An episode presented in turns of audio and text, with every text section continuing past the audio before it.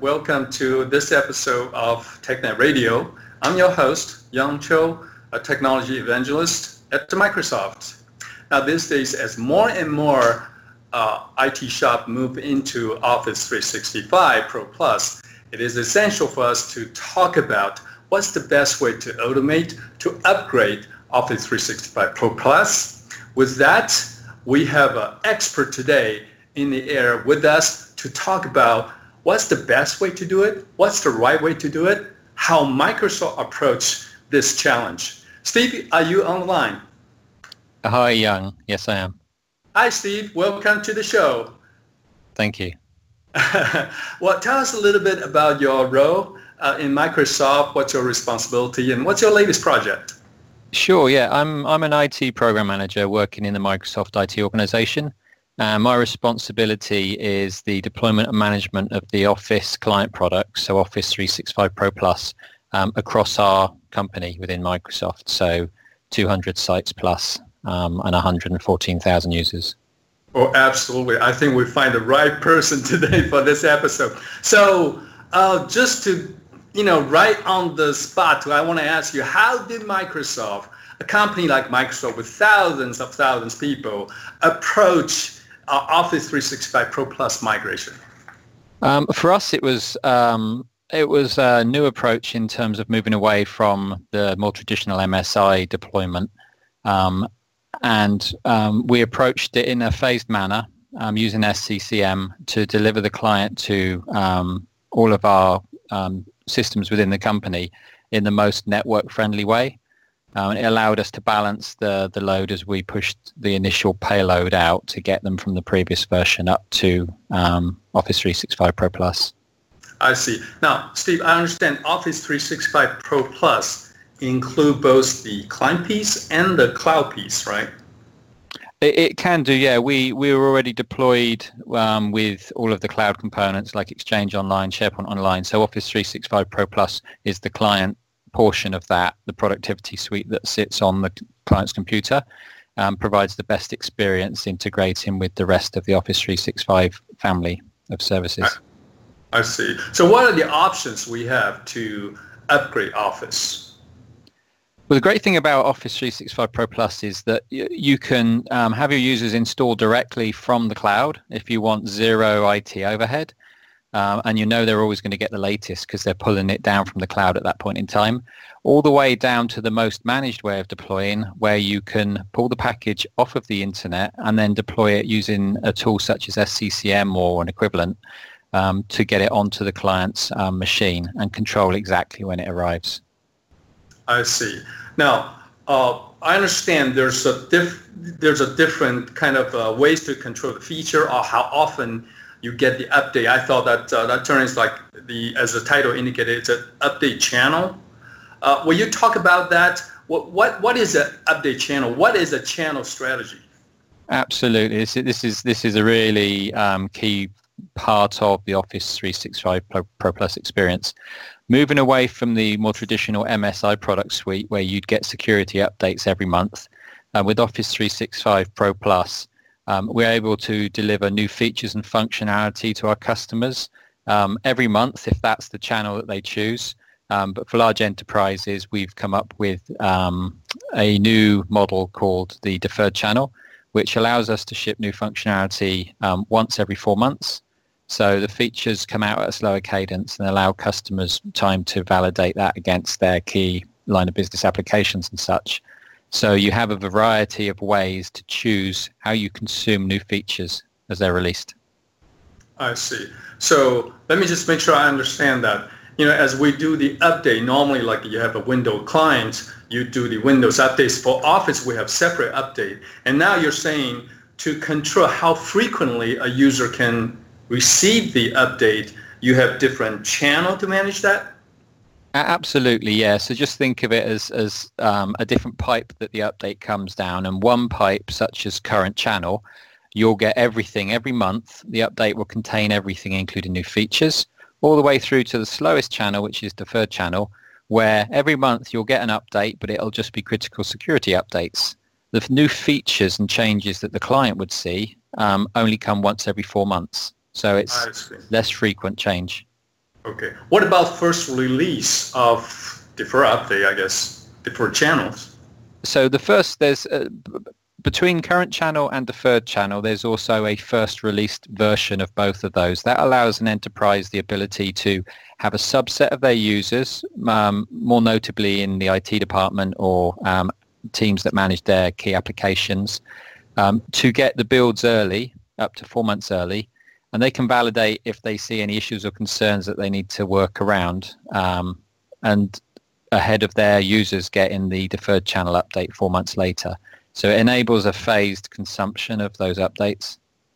I see. So in other words, if I, in, I am in a current channel, then I will get the new feature and security update every month. But if Abs- I'm absolutely. in the deferred channel, I will get the security update uh, every month, but feature update every four months. That's exactly right. Yeah, and and current channel is is what um, a consumer SKU of Office would get. So as a home user, you'd be getting new features every month. So as an enterprise, we give you the opportunity to choose how frequently um, you'd want those. And the recommendation is to have the majority of your users on deferred channel so that you can do your validation and testing ahead of them getting the update four months later. I see. So you explain why you want to use first uh, the deferred channel, but what about if I have applications, uh, I have a lot of uh, line of business application, I have a lot of macros, I have a lot of add-ins. Perhaps that I should think about picking deferred channel then? Or, or what's the criteria for me to decide that I want current channel, I want deferred channel, or you, you put user in, in different channels? It, it really depends on the customer. For us internally, um, we have a large portion of our users on current channel because we are testing the products before they ship to customers. So we absolutely want our users to be seeing all the new features and catching any issues should they be there. Um, but for a large enterprise, we would be looking to recommend 90% plus would be on deferred channel, um, you know, the most managed, predictable experience. And then, like I say, they'd have a small portion of their users that would be the advanced users that would be testing the new features four months ahead. They'd be on first release deferred channel. And that's, that's their safety net for that four-month window to ensure that everything's going to run smoothly um, when the deferred, deferred channel then releases to their clients. I got it. So if I want to constantly have new feature coming in, I should be in a current channel. If I want more stability, uh, I probably would, would be in a different channel. I think I got that one now. A few minutes ago, you mentioned about System Center Configuration Manager. Now, how System Center Configuration Manager can facilitate and, and manage the process for us? So it, there's there's two benefits to using System Center. For the initial deployment, we use System Center as you would for any software deployment because it allows you to package the software up and use your existing distribution servers within your company. So you can create, um, you can balance the load on your network as you deliver these, you know, two gigabyte Office packages down to your clients. So we used it for that initial upgrade so that we could be predictable about how we impacted the network. Um, there's a new feature in Office 365 Pro Plus now that's available that enables you to also use SCCM to manage the delivery of uh, your updates um, if you want to do that um, versus some of the other options that you can use for the update delivery. I see. So how does this Office update channel model versus the MSI model perhaps most IT pro are familiar with? So the MS, the MS, the MSI model um, obviously is deeply integrated with SCCM, and so your Windows updates, your um, SQL updates, all your other client-facing updates, they'd all come down via SCCM. Um, the Office update model, when you're using Office 365 Pro Plus, which is a click-to-run suite versus MSI, um, those updates come down via a different mechanism. So um, as I say, you can deliver them with SCCM, um, but the way we choose to deliver them to our users is very similar to the consumer model. Our users' machines just get the updates from the internet directly. And the reason we do that internally is because we have to deliver so many updates so frequently. Anything that we put in between the engineering team releasing and the user getting it on their machine is going to delay that release. And that's going to obviously delay the feedback to the product group. So we have our updates configured so they come straight down off the internet to the client's machine and that that's still an option for any customer to use as well. I see. Interesting. So, uh, what are the significant challenges that, that you have experienced when while you're in the project? Um, I guess one of the one of the things um, I wouldn't say it's a challenge. It's just a change in behaviour that we've had to adopt. Is we're in this new services world now. Office Pro Plus is Office as a service, um, and with that, one of the huge benefits is getting innovation on such a regular basis. No longer do you have to wait three years between releases to see new features. Now, as soon as um, uh, innovation becomes available, or you know the market demands uh, new functionality, it can be down on your machines within a month. Um, and so for us, we've had to adapt how we make sure our users are aware of those features. And the engineering team have helped us greatly there by putting um, what's new um, prompts that appear on the user's machine after an update, highlighting the key features that have landed. So in each of your applications, be it Excel or PowerPoint, it would tell the user what's what's arrived with that build so they can get quickly up to speed. Um, and we've also had to ensure that our feedback mechanisms through our help desk and our other support channels are super efficient so that um, when new build goes out, we can um, give the right support levels to our users should they um, find any um, issues or need any help. I, I, think, Steve, you point out something I think uh, all IT pros need to really recognize that is uh, we are really uh, consumer focus and user focus now. We we set it up and then let the users kind of to to uh, make the best decision when they want to, you know, when is the best time for them to get the update and all that. And I think more and more IT towards this model, and we really need to focus on how to empower user. I think that's the key message uh, I'm getting from what you said, and also the change of behaviors, right? The change of the, and you also mentioned feedback channel. I think that's extremely important uh, to know what's out there, what's people's response, what's people's experience, so we can continue to improve. I think all this really uh, ultimately is to de- deliver value faster and, and make the user more productive. So what are the key things that you want enterprise to keep in mind when it comes to automating and upgrading Office 365 Pro Plus? Um, I think some of the key call-outs I'd say is that, that when we come to deploy, um, I'm always quite unfortunate because when I need to deploy it, it's before any customer does. So there's there's very few resources available to me.